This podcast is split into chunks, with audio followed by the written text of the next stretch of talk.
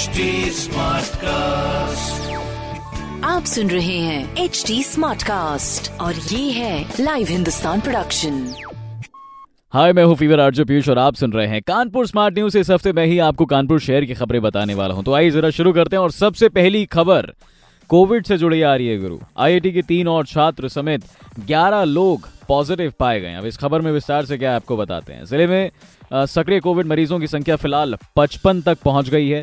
वहीं दूसरी तरफ़ आईआईटी में अब तक 17 मामले जो है, आ चुके हैं कोरोना के।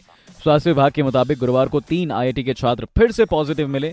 पांडुनगर मॉल रोड, श्यामनगर, विजयनगर और दीनदयाल नगर और आईआईटी में 11 कोविड पॉजिटिव अभी तक मरीज़ जो है मिल चुके हैं। और कहा जा रहा है कि कानपुर में लगातार कोरोना के मामले बढ़ते जा रहे हैं तो प्लीज़ आप ज़रूर अपना ध्यान रखें। अगर आपने अभी तक टीका या बूस्टर डोज की बात जो चल रही है आजकल, वो आपने नहीं लगाई है तो प्लीज़ बूस्टर डोज लगवाएँ। अगर आपकी फैमिली में कोई बूस्टर डोज के लायक है और आपने अभी टीका नहीं लगवाया तो इना मीना डी का गो एंड गेट योर टीका।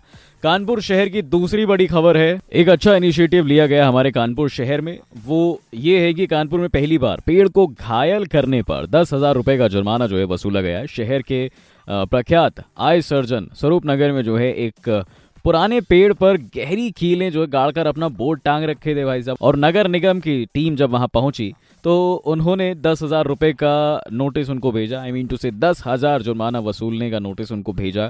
डॉक्टर ने अपने स्टाफ की गलती को अपनी चूक मानते हुए हाथों हाथ जुर्माना भी दिया। और मेरे ख्याल से ये इनिशिएटिव इतना अच्छा है कि भाई इसको अगर लगातार हम चलाएँ तो बहुत सारी जगहों पर बेवजह के बोर्ड्स पेड़ पर लगे जो रहते हैं, वो उतर पाएँगे। और पेड़ को सुरक्षित जो है इस तरह से किया जाएगा। और इतना ही नहीं, गुरु, जो ये डॉक्टर पर जुर्माना लगा था, जिन डॉक्टर साहब पर जुर्माना लगा था, उन्होंने तुरंत जुर्माना दिया तो सही, लेकिन अपनी गलती पर दुख व्यक्त करते हुए भविष्य में पेड़ों के प्रति ऐसा बर्ताव नहीं करेंगे, ये संकल्प लिया।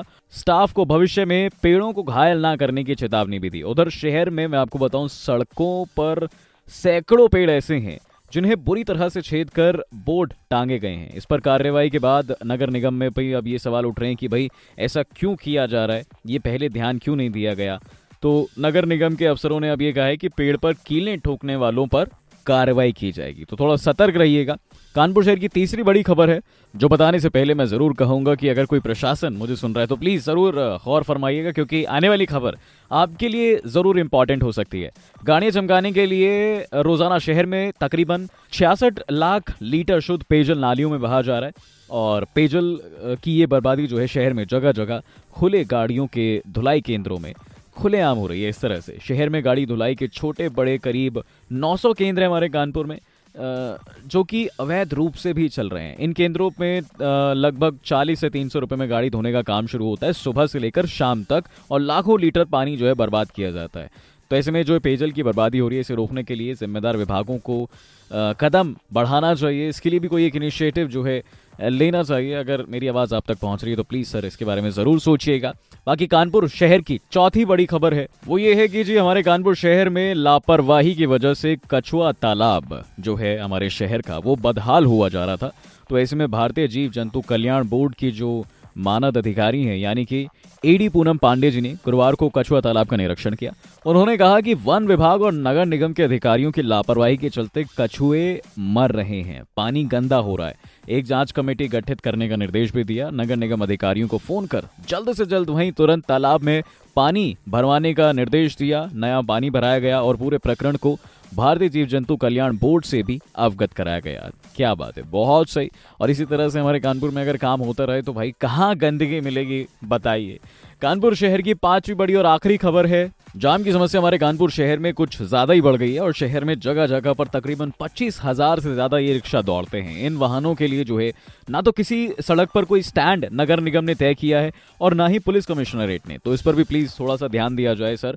और आपको बता दें इसकी वजह से ई रिक्शा की अराजकता चौराहों पर बहुत ज़्यादा दिखती है, सवारियों को लेकर विवाद भी काफ़ी होता है। तो प्लीज़ जो ये वाहन चलाते हैं, उन लोगों के बारे में सोचा जाए और कानपुर के बारे में भी इस तरह से आप जो है सोच सकते हैं। वो ऐसे कि अगर इनके लिए स्टैंड बनाया जाएगा, एक प्रॉपर जगह बनाई जाएगी तो शायद जाम लगना बहुत कम हो सकता है हमारे कानपुर में।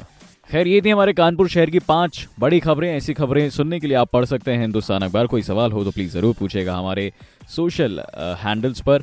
हमारा हैंडल है फेसबुक इंस्टाग्राम और ट्विटर पर at the rate H T Smartcast और ऐसे पॉडकास्ट सुनने के लिए log on to W W W dot H T Smartcast dot com आप सुन रहे हैं एच टी स्मार्ट कास्ट और ये था Live Hindustan production smart Smartcast.